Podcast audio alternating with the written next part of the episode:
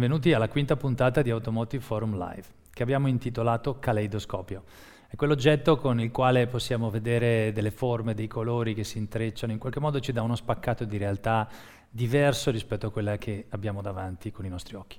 Ed è proprio il tempo in cui noi dobbiamo inforcare degli occhiali diversi, guardare le cose in modo nuovo, perché la geometria dell'esistente cambia. Cambia anche con eh, ingressi e con aggregazioni. Una di queste è eh, la presenza di un'entità eh, molto importante come Stellantis. E quale miglior modo di iniziare questa puntata di Automotive Forum Live ascoltando un dialogo tra Marco Icardi di Stellantis e Gabriele Maramieri di Quintegia. Marco Icardi, attuale direttore Network Development and Training Stellantis del mercato italiano, è da 25 anni in azienda dove ha ricoperto diversi ruoli nei settori ingegneria, manufacturing, sales and marketing, con ruoli nell'area vendita anche a livello internazionale. Tra il 2007 e il 2014 è stato responsabile per il mercato Italia del Network Development. Successivamente è passato ad una responsabilità FCA EMEA legata alla gestione standard, nonché del business management e risk control, per poi tornare in Italia lo scorso anno nell'incarico oggi confermato e ampliato con l'avvio dell'avventura Stellantis. Benvenuti alla quinta puntata di Automotive Forum Live 2021. Siamo con Marco Icardi. Ciao Marco, benvenuto. Buongiorno Gabriele, grazie a voi del benvenuto. È un grande piacere averti qui. Abbiamo un punto di osservazione più che ventennale. Tu hai vissuto tutte le transizioni del gruppo prima Fiat Auto, poi FGA, Fiat Chrysler, ora Stellantis, quindi vorremmo insomma chiacchierare con te anche con un po' di, di cronistoria, ma soprattutto anche di visione futura, se sei d'accordo. Assolutamente sì, innanzitutto grazie a voi e a tutto il team di Quintegia per questa opportunità che è sempre, fammi dire, ben gradita di confronto, di interazione che aiuta appunto il confronto ed avere una visione un po' più globale sulle cose. Grazie, iniziamo pure, sono a tua disposizione. Allora, ti farei subito una domanda tosta e ti chiederei sì, eh, come hai visto cambiare il cliente in questi anni, in particolare nel recente passato, e quindi ti chiederei un po' di, di configurare qual è la vostra visione rispetto alla digitalizzazione, al cambiamento dei comportamenti d'acquisto del consumatore e anche le risposte che voi come brand, come gruppo state mettendo in campo. Naturalmente penso all'e-commerce, penso a strumenti, leve, modi anche nuovi per comunicare e vendere l'automobile. Come vivi e come vivete questo tipo di nuove dinamiche? Allora, eh, sicuramente il Covid mh, ha fatto un po' da acceleratore, da boost su quello che penso sia ormai un processo di digitalizzazione del consumatore più in generale, eh, che peraltro forse ha aiutato anche a eliminare quelle barriere legate all'età. Eh, e una recente, leggevo poco fa, una ricerca fatta che mostra chiaramente una fotografia che più di 16 milioni di italiani proprio per effetto della pandemia hanno cambiato il loro modo di approcciare alle cose, le proprie abitudini e reputano che questo cambiamento sia ormai un aspetto irreversibile.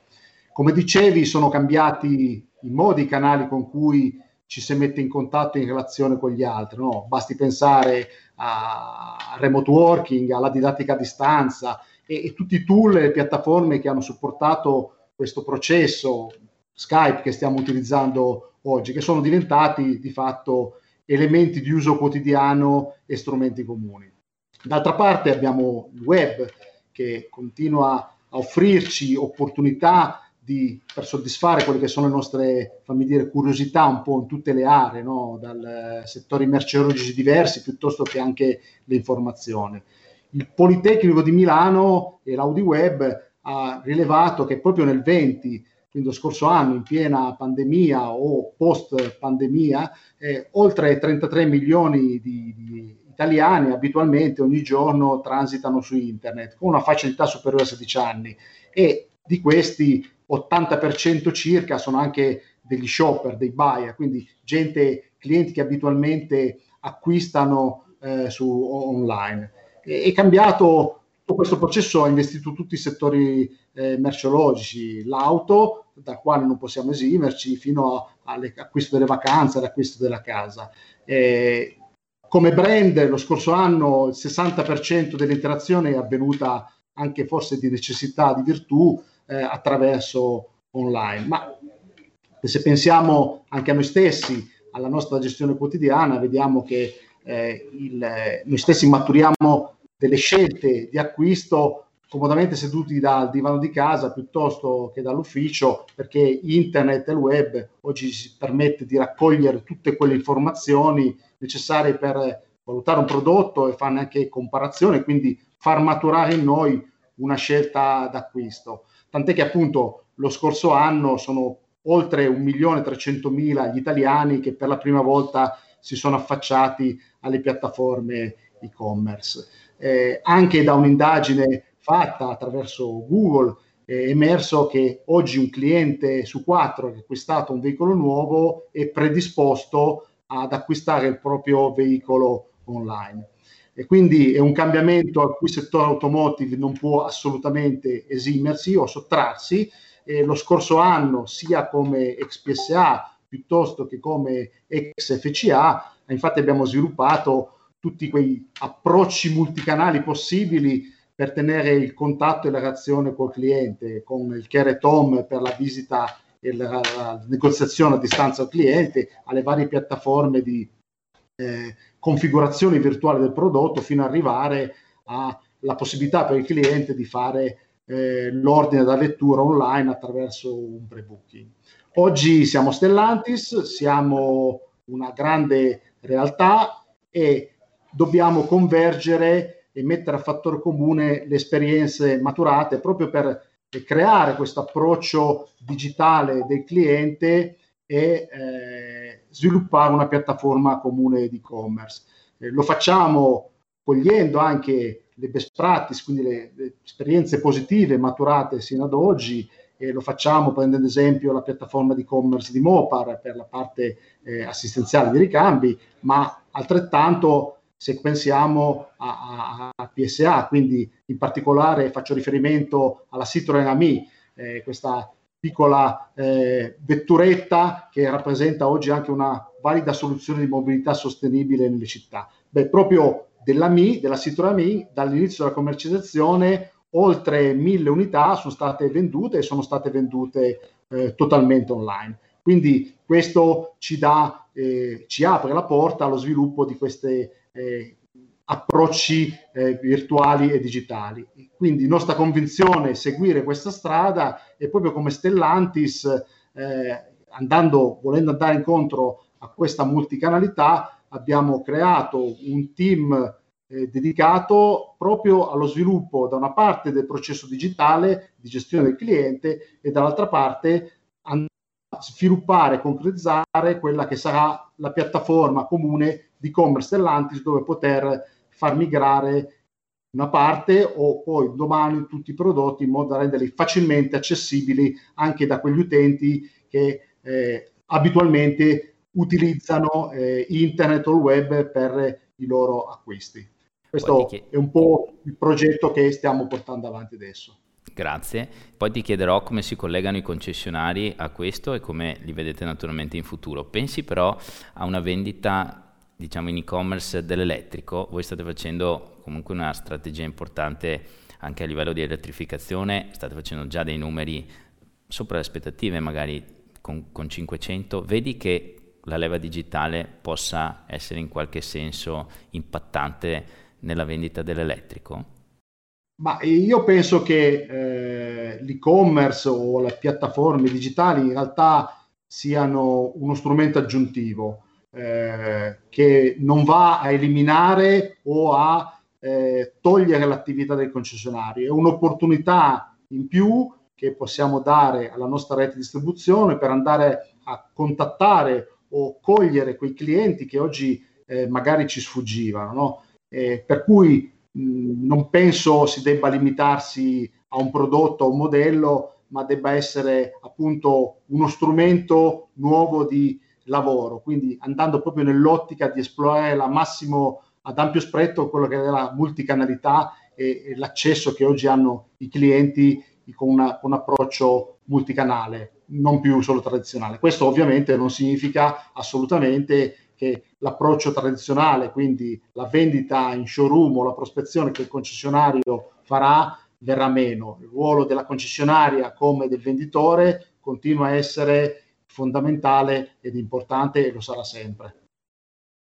Quindi quali sono le, le, vostre future strategie distributive, Marco? Avete anche recentemente dato una comunicazione in vista della nuova BER e chiaramente le reti vanno un po' accompagnate in questa trasformazione, vanno fatte anche delle scelte, immagino un po' di razionalizzazione. Come vedete quindi il dealer del futuro e qual è la strategia di Stellantis verso i concessionari ah. e le reti?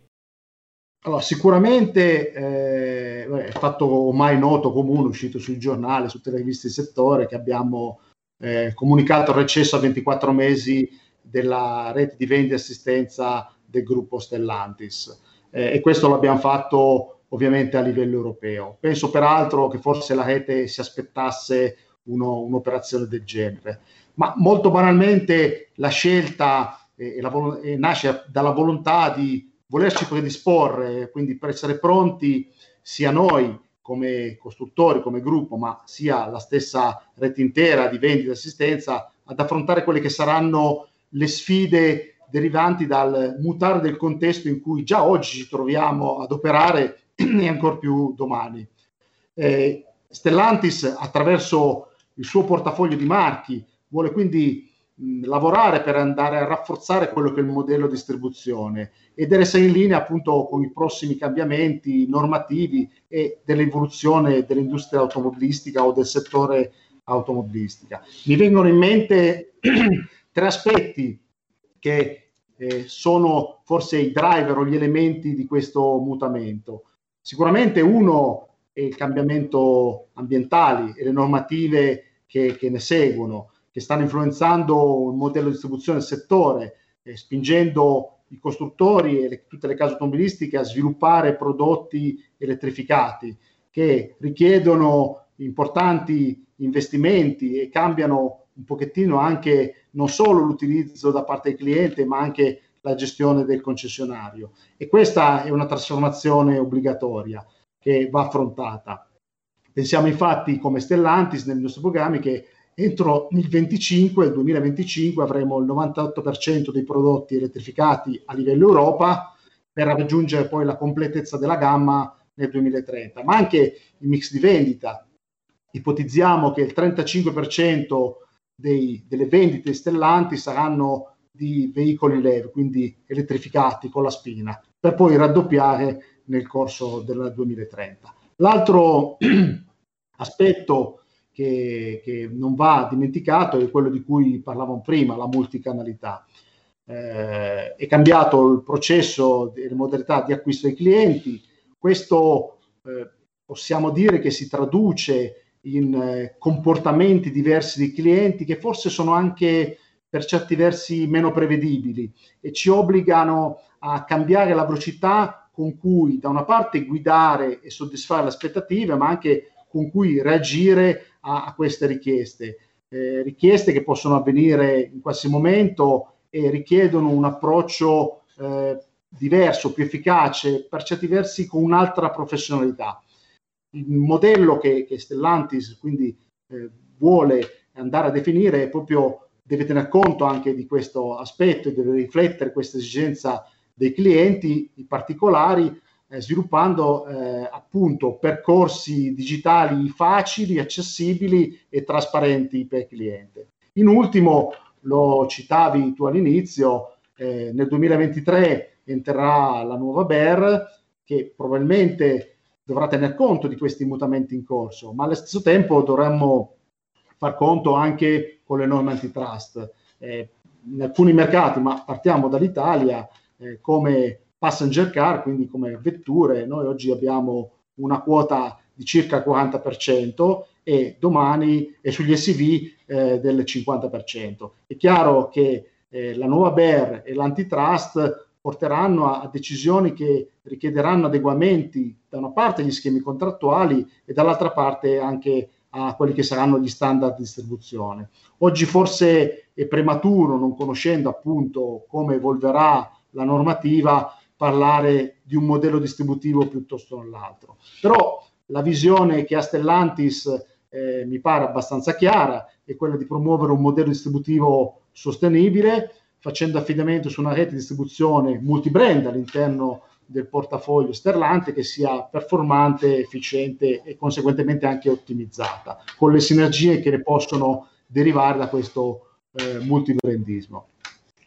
Sarà una rete che dovrà essere in grado di rappresentare i marchi a livello locale e assicurare lo sviluppo dell'attività di vendita, post vendita, con una particolare attenzione ai bisogni dei clienti. E proprio questa attenzione sarà uno dei principali eh, driver eh, della rete, ovvero focalizzarsi sulla costruzione della relazione col cliente tale da garantire il massimo livello di soddisfazione a 360 gradi e perché no, per una volta magari partendo dal post vendita per poi seguire la vendita e tutti i servizi della mobilità senza dimenticarsi l'usato. Quindi il modello di domani sicuramente avrà il cliente al centro di tutto. Quindi più professionalità, più digitalizzazione, più capacità di adattarsi ai cambiamenti e questi magari saranno anche i driver di una selezione magari naturale che, che ci sarà insomma tra gli operatori. Chiaramente, chiaramente sì, perché bisognerà avere la capacità da una parte di saper crescere e gestire più eh, brand all'interno del portafoglio eh, del, del, del, dell'imprenditore, quindi significa avere una capacità organizzativa, gestionale, di impresa dal punto di vista anche dei fabbisogni eh, finanziari e poi sapere anticipare e gestire le evoluzioni continue eh, dal punto di vista organizzativo e professionale. Marco, siamo in chiusura. E, ehm, ti chiedo un'ultimissima cosa, cos'ha in più Stellantis, se c'è qualcosa in più rispetto a FCA, a FGA, per quello che tu hai vissuto, un aggettivo? Sicuramente la grandezza. Eh, Oggi siamo un gruppo con nove marchi, ho detto che in Italia ad esempio facciamo 40% di market share sulle passenger car, 50 LCV. Eh, dico grande perché eh, vedo una grossa sinergia che si crea a livello da una parte industriale con la comunanza delle piattaforme che aiuteranno anche a sviluppare nuovi modelli, a fare sinergie industriali, contenere i costi. E dall'altra parte l'opportunità di presentarsi noi, ma soprattutto la rete, con un portafoglio di prodotti e servizi di ampio, spre- ampio spettro, in grado di essere eh, flessibile e saper poter eh, adempiere, soddisfare a quelle che sono le esigenze del cliente che si stanno sempre più allargando e si frammentano sempre di più. Eh, sono anche orientate a nuovi cambiamenti culturali. Prima parlavamo dell'elettrico, eh, gli investimenti che si devono fare all'elettrico, se da una parte dicevo sono indotti dalle normative di contenimento sulla CO2, dall'altra parte non dobbiamo dimenticarci di riconoscere quella che è l'innegabile crescita della coscienza dei consumatori e la sensibilità all'ambiente e alla mobilità ecosostenibile. Eh, questo comporterà professionalità di nuove, diverse, il cliente necessiterà di essere guidato maggiormente perché l'elettrico rappresenta forse la vera innovazione tecnologica del, del momento, è un ambiente abbastanza complesso, talvolta eh, non troppo caro al cliente perché si pensa, pensiamo ai modelli, li chiamiamo plug-in hybrid, full electric, micro hybrid, quindi c'è una complessità, una serie di eh, acronimi usati che non sono sempre facili certo. da, da, gestire. Il venditore domani dovrà evolversi più, sempre di più, non basta che sia eh, competente dal punto di vista prodotto, ma dovrà essere in grado di trasferire, avere la capacità di trasferire eh, queste competenze, queste informazioni al cliente e saper proporre tutti quelli che sono i servizi che ruotano interno alla mobilità elettrica, certo. che vanno dalla ricarica privata alla pubblica. E questo significa anche investimenti nostri dal punto di vista della formazione dei venditori che devono cambiare un pochettino la pelle, diventare sempre più consulenti sulla connettività e i servizi di mobilità, togliendo anche quelle che ansie magari sono oggi dei clienti sull'autonomia di questi prodotti. Quindi ah, l'altro aspetto fondamentale sarà la formazione della personale di concessionario. Un altro dei tuoi compiti che è anche quello di sviluppare le competenze, quindi occuparti del training. Per cui direi Marco, il nostro tempo è un po' scaduto e, e, e visto che c'è tanto da fare ti, ti lasciamo al, al tuo lavoro eh, ringraziandoti Grazie per esserti aperto con noi, per la tua precisione, per la tua disponibilità. Grazie a voi e alla prossima occasione. Grazie. Un caro saluto a tutti. Assolutamente, buon lavoro. A questo punto la parola passa a Tommaso Bortolomiol di Quintegia che dialoga con Andrea Zagli di Findomestic. Buona continuazione. Andrea Zagli, laureato in economia e commercio all'Università di Firenze, lavora in Findomestic Banca da più di 30 anni, ricoprendo diversi ruoli nella pianificazione finanziaria, come responsabile della tesoreria del settore finanza, fino ad occuparsi della rete commerciale del settore automotive. Attualmente è responsabile rete e sviluppo Top Dealers.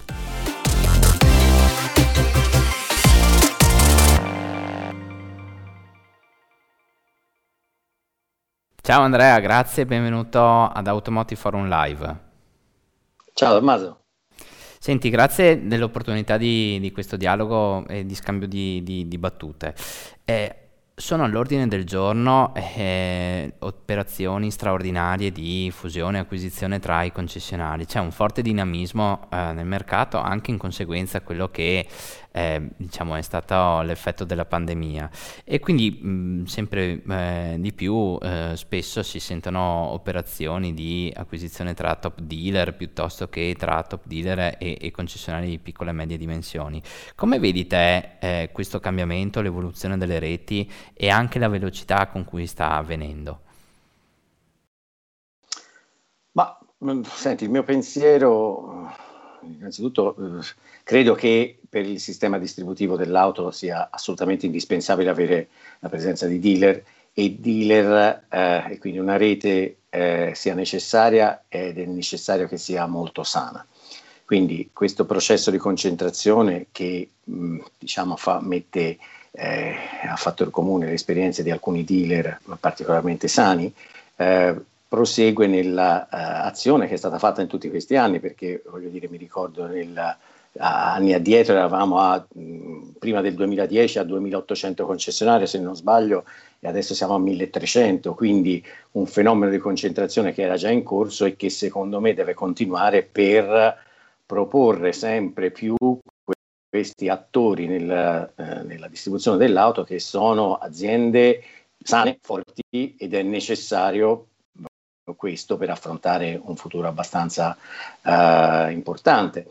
Eh, processo di concentrazione che vede anche dire, una polarizzazione, no? i grandissimi e eh, anche dei piccoli che però eh, possono essere sani, anche i piccoli, perché eh, non hanno costi di struttura particolarmente elevati, eh, una snellezza operativa, molta prossimità con il cliente, quindi possono mh, esistere benissimo. Però vedo anche eh, appunto questa concentrazione sui grandi e uno sviluppo ulteriore dei top dealer che metteranno diciamo, a fattor comune queste esperienze e una razionalizzazione dei costi, una forza eh, finanziaria importante che servirà moltissimo anche per affrontare, ripeto, le sfide del, del futuro.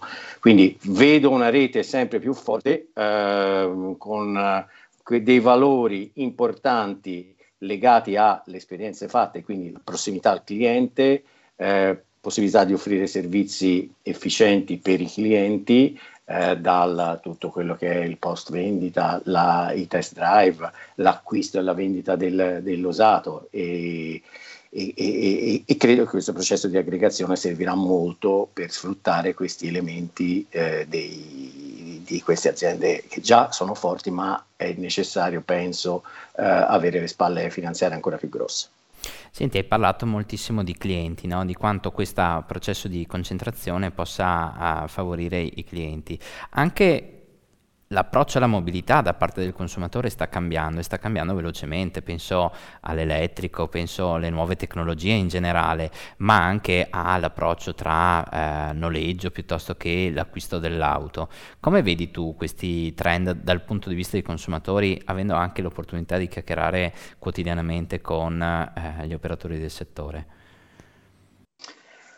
Eh, senti, eh, sì, parlo con, con, gli operatori del settore di sicuro, eh, però ecco, ho un osservatorio particolare, eh, magari non è particolarmente significativo, però avendo in gestione, avendo avuto più che altro tanti figli, ho osservato, cinque per precisione, ho osservato, eh, fatto una statistica mia personale e vedo che l'atteggiamento delle, dei, dei, ragazzi a, a, all'utilizzo dell'auto è veramente lo, totalmente diverso rispetto all'atteggiamento. Io eh, oramai andato, al bollito, ma eh, i miei eh, che colleghi che sono più giovani effettivamente hanno un atteggiamento verso uh, la proprietà dell'auto particolare. I, I, ragazzi, che non sono più ragazzi perché parlo anche di gente di 30 anni, ma atteggiamenti differenti li vedo anche con ragazzi di 25, di 20, eh, soprattutto il range di età. Uh, vedo che eh, la proprietà dell'auto non gli interessa e sicuramente viaggiano molto, utilizzano molto l'auto, ma utilizzano tantissime altre forme eh, differenti di eh, mobilità. Quindi questo per dire, vabbè, la statistica mia è veramente relativa, però eh, credo che sia un fenomeno, quello del noleggio a, a lungo termine o comunque le offerte di mobilità, che eh, avranno un impatto importante nel, nei prossimi anni. Uh, so bene che i privati conoscono bene anche il noleggio a lungo termine, circa, mh, se non sbaglio, il 75% dei privati conosce bene i servizi di noleggio a, ter- a, a lungo termine, apprezzano eh, anche i servizi. C'è un atteggiamento che è quello di eh, attenzione a determinati eh, elementi, perché è un'offerta non troppo flessibile, eh, costi un pochino elevati, clausole contrattuali non così trasparenti, i dealer d'altra parte che evidenziano che ci sono margini ridotti, che non c'è la possibilità di gestire eh, l'usato, i riscatti, quindi diciamo c'è il fenomeno della disintermediazione. Quindi, nonostante tutto questo, io credo che probabilmente eh, con l'esigenza del, della clientela questo fenomeno si svilupperà eh, magari si adatteranno le forme di noleggio a lungo termine, chiamiamole come vogliamo, quelle, le forme di mobilità, in modo tale che ci possano essere dei vantaggi anche per i dealer, per esempio la gestione dei riscatti, la possibilità di così eh, gestire il, il cliente stesso e per il cliente magari canoni leggermente più bassi, formule un pochino più flessibili, clausole contrattuali un pochino più trasparenti in modo tale che questa forma prenderà più, più campo. Venendo all'elettrico, credo che eh, è un fenomeno che si sta sviluppando in maniera notevole. Leggevo l'altro giorno una, una previsione a oggi valutato intorno al 19% questo eh, mercato complessivamente eh, è visto al 70% nel 2030 quindi eh, importantissimo. È importantissimo, lo stiamo già registrando nelle nostre regioni, specialmente al nord, vedo eh, che, che insomma, eh, valori importanti di, di immatricolato su questo, su questo, settore. Una considerazione la faccio relativamente al parco auto in Italia esistente, non particolarmente poi eh, recente, però ci sono circa 39 milioni di macchine circolanti, abbiamo 16 milioni di nuclei familiari, quindi ci sono circa due auto e mezzo per, per famiglia. Quindi credo che questo fenomeno della mobilità connesso all'elettrico sicuramente per una parte di questo parco auto esistente nella, nella famiglia potrà uh, essere eh, rivolto a, uh, ripeto, macchine a motore non endotermico e magari anche un supporto eh, finanziario diverso e quindi una struttura di mobilità, ecco, diciamo, la mobilità con, eh, connessa a eh, macchine che sono a motore endotermico, visto che anche magari la seconda o la terza macchina fa pochi chilometri, io vedo come uno, uno sviluppo importante e una crescita che potrà essere eh, significativa nei prossimi anni. Chiaro. E i costruttori in questo, in questo, ambito stanno spingendo moltissimo sia dal punto di vista del prodotto ma anche di quello che sono le nuove regole o nuovi modi per v- vendere sostanzialmente il prodotto elettrico e veicolarlo eh, nel mercato. Infatti qui sta cambiando un po' la geografia, anche l'assetto no, tra il costruttore o il National Sales Company con la propria rete. C'è chi sta sperimentando in alcuni paesi europei il rapporto di agenzia, chi in vista anche del nuovo regolamento eh, che normerà sostanzialmente la distribuzione del prodotto, eh, sta disdettando tutta la rete, notizia che fatto, eh, è stata ripresa molto in tutte le testate giornalistiche di, eh, delle scelte di FCA, come poi di tutti gli altri eh, costruttori che man mano eh, si troveranno a disdettare la rete per intermediare un nuovo, per introdurre un nuovo un nuovo contratto. E poi c'è un, questo progressivo eh, diciamo, ehm, fenomeno di vendita diretta da parte dei costruttori eh, nel mercato eh, sia da un punto di vista eh, di un canale fisico anche poi da eh, un punto di vista più digitale con le vendite online.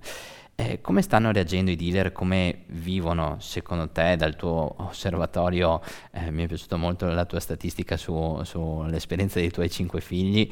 È bene che tu ne abbia cinque perché l'Italia ha bisogno di, di, di nuove generazioni che alimentino questo paese, ma avendo una statistica anche molto più ampia con i dialoghi che fai quotidianamente con i dealer, come, vivi, eh, come vivono loro questa, eh, questa, particolare fase della vita eh, che, stiamo, che, che, ci troviamo a, a vivere?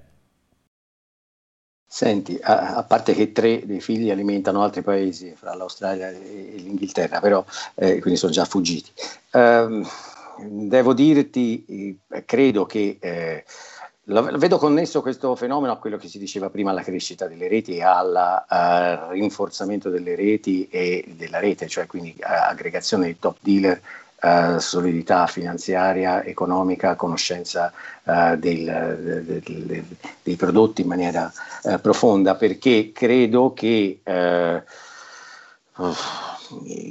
questo fenomeno è un fenomeno delle case madri che vogliono uh, gestire i rapporti eh, diretti con i clienti, è un fenomeno che sicuramente eh, crescerà nel, nel, futuro, ma credo che eh, possa svilupparsi anche un nuovo tipo di rapporto fra dealer e eh, case madri, quindi costruttori. Uh, perché, uh, perché e specialmente se i dealer oltre a questo processo di aggregazione, eh, svilupperanno ulteriormente alcuni degli elementi di forza che loro hanno, perché, come si diceva prima, innanzitutto eh, far valere sempre di più la prossimità che hanno con, uh, con, i clienti, ma uh, una delle opportunità più grosse credo che derivi dal fatto di uh, avere il, un patrimonio inestimabile che è la gestione dei dati clienti. Quindi, eh, te lo dico perché voglio dire, è eh, uno dei punti di forza sicuramente di Findomestic come di, dei nostri competitor è quello della informazioni, delle informazioni che abbiamo sui, sui, clienti e che è patrimonio assolutamente indispensabile per poter fare e migliorare l'attività uh, sempre di relazione con i clienti stessi. Questi dati ce l'hanno i dealer attualmente, quindi mh, se eh, probabilmente li hanno ancora in maniera disaggregata, devono essere lavorati, ma con un investimento sul, su questi punti, su questi elementi, credo che potranno ancora, potranno affrontare la sfida anche di costruttori che vogliono approcciare i clienti in maniera, in maniera diretta. Quindi diciamo eh, questa la, la, vedo così, i dealer che si aggregano diventano più eh, forti, Uh, acquistano una taglia critica, uh, una massa critica uh, importante per fare delle sinergie di costo, gestiscono meglio i dati dei clienti e magari possono offrire prodotti finanziari eh, più tagliati sui clienti che non sul dealer stesso e eh, penso che possa essere una sfida importante e eh, credo questo possa creare appunto delle sinergie fra costruttori e dealer. Assolutamente, sono, sono, d'accordo con te e credo che anche eh, direttamente anche i dealer possano ritagliarsi nel campo della vendita online un, un ruolo estremamente centrale e importante per soddisfare un cliente come dicevi te, eh, nuove generazioni che è molto più avvezzo abituato ad acquistare un'auto online rispetto a eh, chi le ha acquistate fino, fino, ad oggi e quindi una generazione meno abituata ad affrontare l'e-commerce come canale eh, di approvvigionamento di qualsiasi bene. Senti Andrea, ti ringrazio per la chiacchierata, ti ringrazio per il tempo che ci hai dedicato, i tuoi spunti le tue riflessioni che eh, sono sempre molto interessanti e insomma l'osservatorio di Finomestic eh, e delle sue persone è sicuramente fonte di ispirazione per, per molti dealer e per molti operatori. Ti ringrazio ancora, un saluto a Finomestic, ci vediamo eh, sicuramente la prossima puntata e poi anche fisicamente eh, finalmente a Verona a metà settembre. E grazie ancora. Grazie a te, Tommy. Spero di vederti presto e vedere tutti voi. Grazie ancora. Grazie Andrea.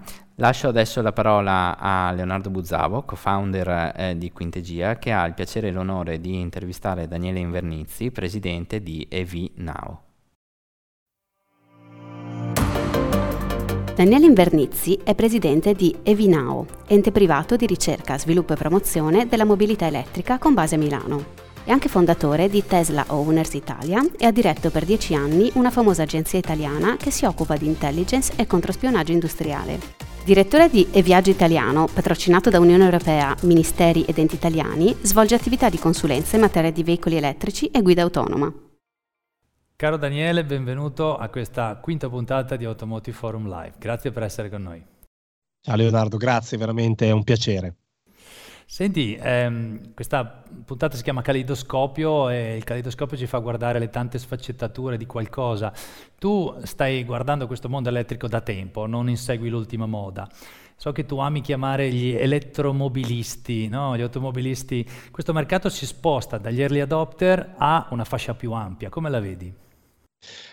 Guarda, cam- sta cambiando veramente tutto e um, io lo dico spesso, dobbiamo tirare fuori l'auto dalla eh, nicchia dei nerd, no? dai nostri early adopter e non, non, me ne vogliate a male. Siamo un gruppo di nerd appassionato di auto elettrica, ecco, deve arrivare alla famosa signora Maria, io lo dico sempre alla mia mamma che ha 72 anni, che ha preso l'elettrico. L'elettrico deve diventare semplice anche da raccontare e quindi hai fatto un focus importantissimo, è vero, si passa dall'early adopter alla massa, che ha una voglia incredibile di elettrico e finalmente c'è l'offerta giusta, eh, c'è la strada giusta anche per quelle che possono essere le incentivazioni, quindi devo dire che mh, si esce da questa nicchia di nerd per arrivare alla, alla massa del pubblico che vuole l'auto elettrica di tutti i giorni.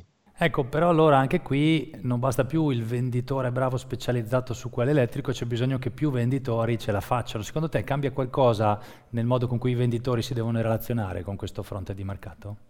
Cambia assolutamente e anzi credo mh, che ci sia bisogno di ancora tanta formazione. C'è bisogno anche che questi venditori guidino le auto elettriche tutti i giorni, che le guidino magari nel weekend, che incomincino a vivere il veicolo elettrico perché lo devono raccontare.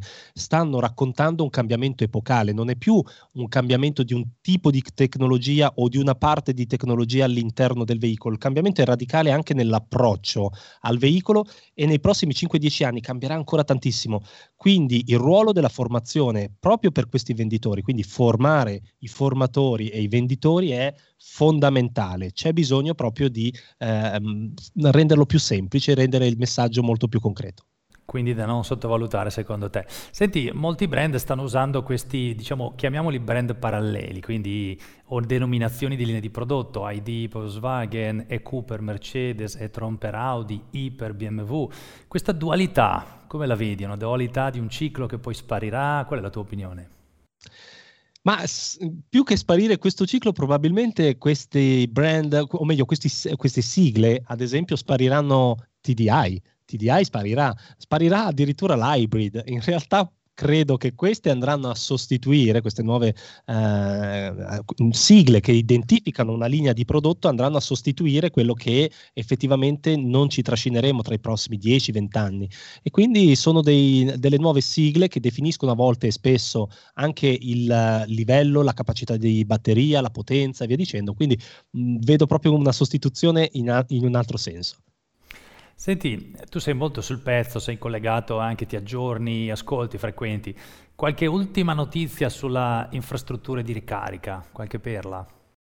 Guarda, lo dico spesso, ma non da eterno positivo, ma da, da mh, concreto. A me piace comunicare e eh, comunicare quello che vado a vivere. Io credo che l'Italia giocherà un ruolo fondamentale nell'infrastruttura di ricarica e quindi anche nei veicoli elettrici, come lo gioca oggi nella percentuale di veicoli, anche a volte nella vetustà del nostro parco auto, ma diventerà un parco auto elettrico. Diventerà un parco velivoli piano piano elettrici, ma in mezzo c'è una forza che noi in Italia abbiamo e forse in altri paesi no, l'imbarcazioni.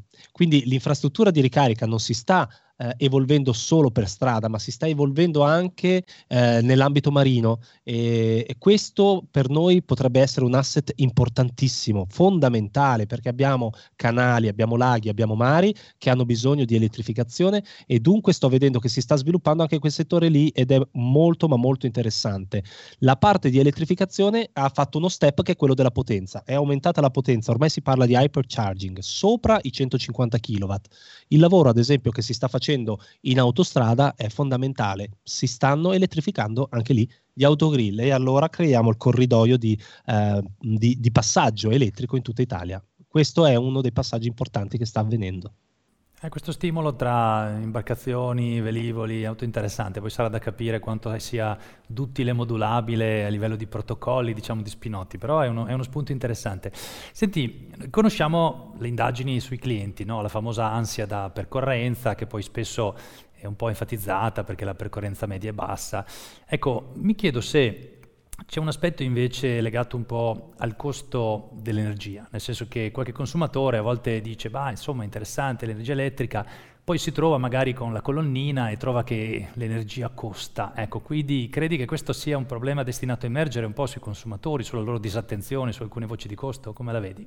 Penso che tu abbia focalizzato una cosa importante, è vero, il costo dell'energia, di la ricarica, quella pubblica, soprattutto ad alta potenza, quindi que- parliamo delle ricariche che impiegano 20-30 minuti e ci permettono di ripartire, ha un costo abbastanza importante. Questo costo però si va un pochettino a inserire intanto sul costo delle infrastrutture, in questo momento non è, eh, non è basso, c'è poca concorrenza anche se c'è, e, e, dunque io credo che sia un momento di stallo in cui comunque il costo è abbastanza alto perché non c'è ancora abbastanza concorrenza. Potrebbe cambiare, potrebbe cambiare. Eh, però il servizio dall'altra parte stanno aumentando le potenze, dunque vuol dire che staremo meno tempo sulle stazioni di ricarica, ci sarà più concorrenza e dunque mh, andrà a livellarsi su una, una, un, un, costo sicuramente accessibile. Ma questo costo attualmente com- viene compensato ampiamente dai mancati costi che fanno parte del famoso total cost of ownership, cioè il costo totale di proprietà di un'auto che per un'elettrica è abbattuto. Quindi se anche costa molto la ricarica um, su rete autostradale, ad esempio, o su comunque delle stazioni di ricarica rapida, è, com- è compensata dai mancati costi dall'altra parte. E poi soprattutto si calcola, ed è reale, io l'ho visto con tanti proprietari di auto elettrica, che comunque il 70% delle ricariche lo fai a casa. È vero che non abbiamo tutti il garage, ma sono 39 milioni i garage in questo momento in Italia, quindi in realtà abbiamo una percentuale ancora di elettrici che potrà arrivare e compensare con una ricarica domestica che in realtà ha dei prezzi più che accessibili. Comunque interessante quello che dici, maggiore potenza, minor tempo di ricarica, perché più velocemente mi tolgo da quella colonnina e più economico diventa il bloccare il tempo della colonnina. Quindi questo, questo, è un altro spunto interessante. Senti, stiamo per assistere all'ingresso di nuovi brand, anche in Italia, soprattutto dalla Cina, ma non solo, e spesso nativi elettrici. Ecco, chi cosa vedi interessante qui in movimento?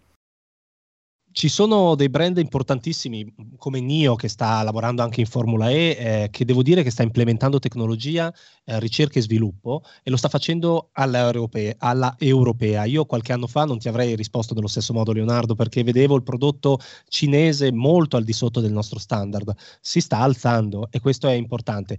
Questo, questo innalzamento della qualità corrisponde dall'altra parte ai nostri costruttori europei che di qualità ne sanno tanta, soprattutto in Italia. Noi, eh, Ehm, diventeremo dei costruttori di elettriche in, sempre più importanti. Ecco, questo aumenta la nostra voglia di, di fare di più. È ovvio che qui gioca fondamentale il fatto che questi veicoli arrivano elettrici con un'esperienza di elettrificazione già pregressa, devono solo migliorare perché i nostri standard di, um, di automotive per l'Europa sono completamente diversi, ma come dicevo sta aumentando. E poi hanno una componente fondamentale che è la batteria che hanno già in casa Bene, sotto questo punto di vista l'alleanza europea per la batteria fa un po' la differenza, cioè noi ci dobbiamo emancipare sul fronte delle batterie eh, ed è un qualcosa che stiamo facendo perché è l'elemento fondamentale del, del, veicolo. Quindi veicoli cinesi che partono già con delle batterie low cost, ma che sono eh, batterie a litio comuni, ecco, noi magari potremmo migliorare alcuni aspetti e soprattutto avere una produzione europea. Quindi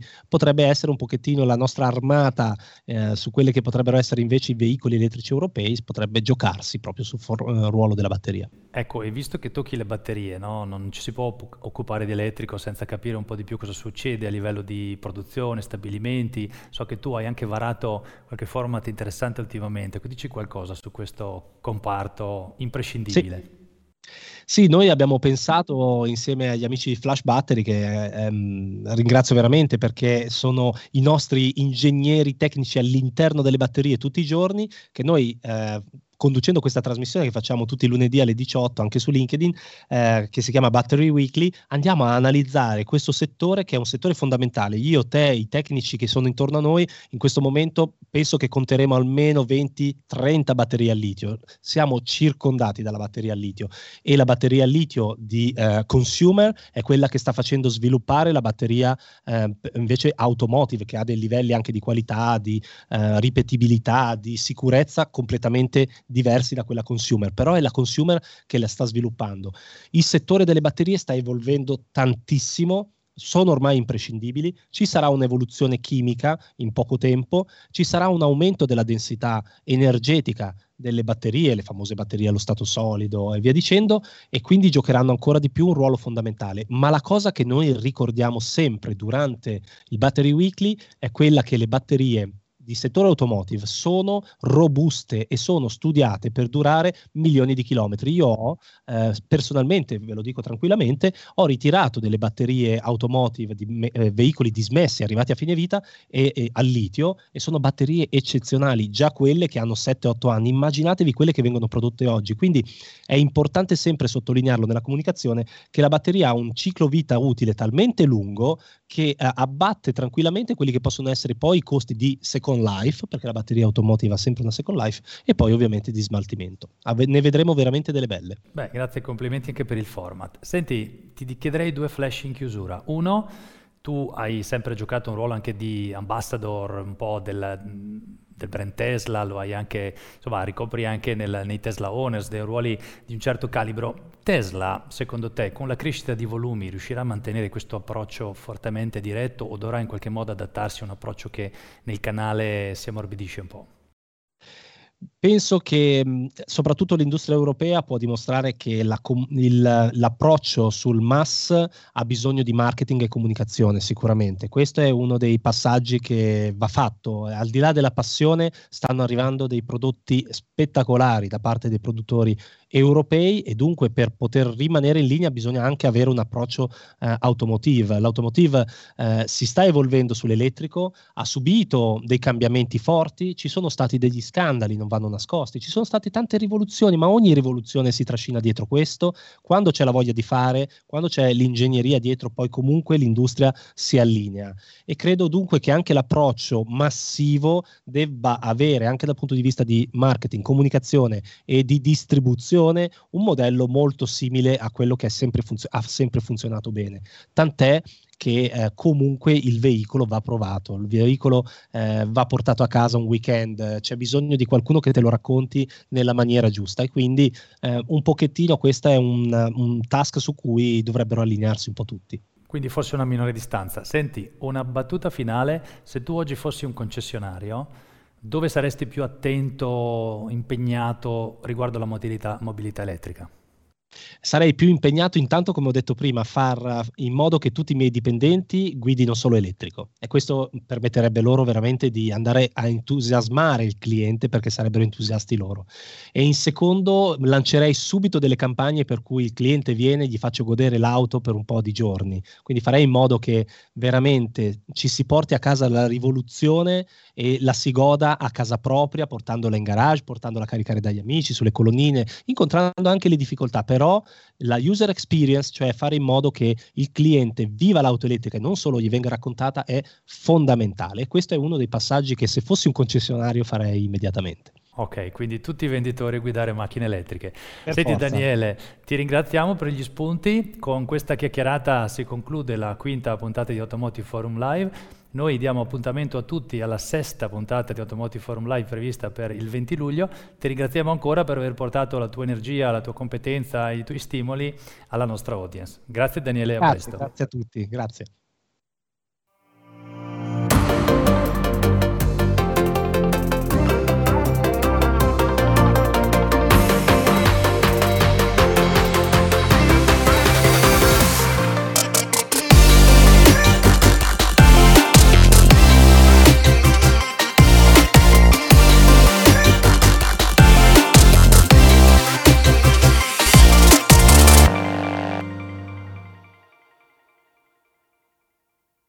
I desideri dei tuoi clienti sono importanti e per realizzarli oggi c'è un'altra strada oltre all'acquisto.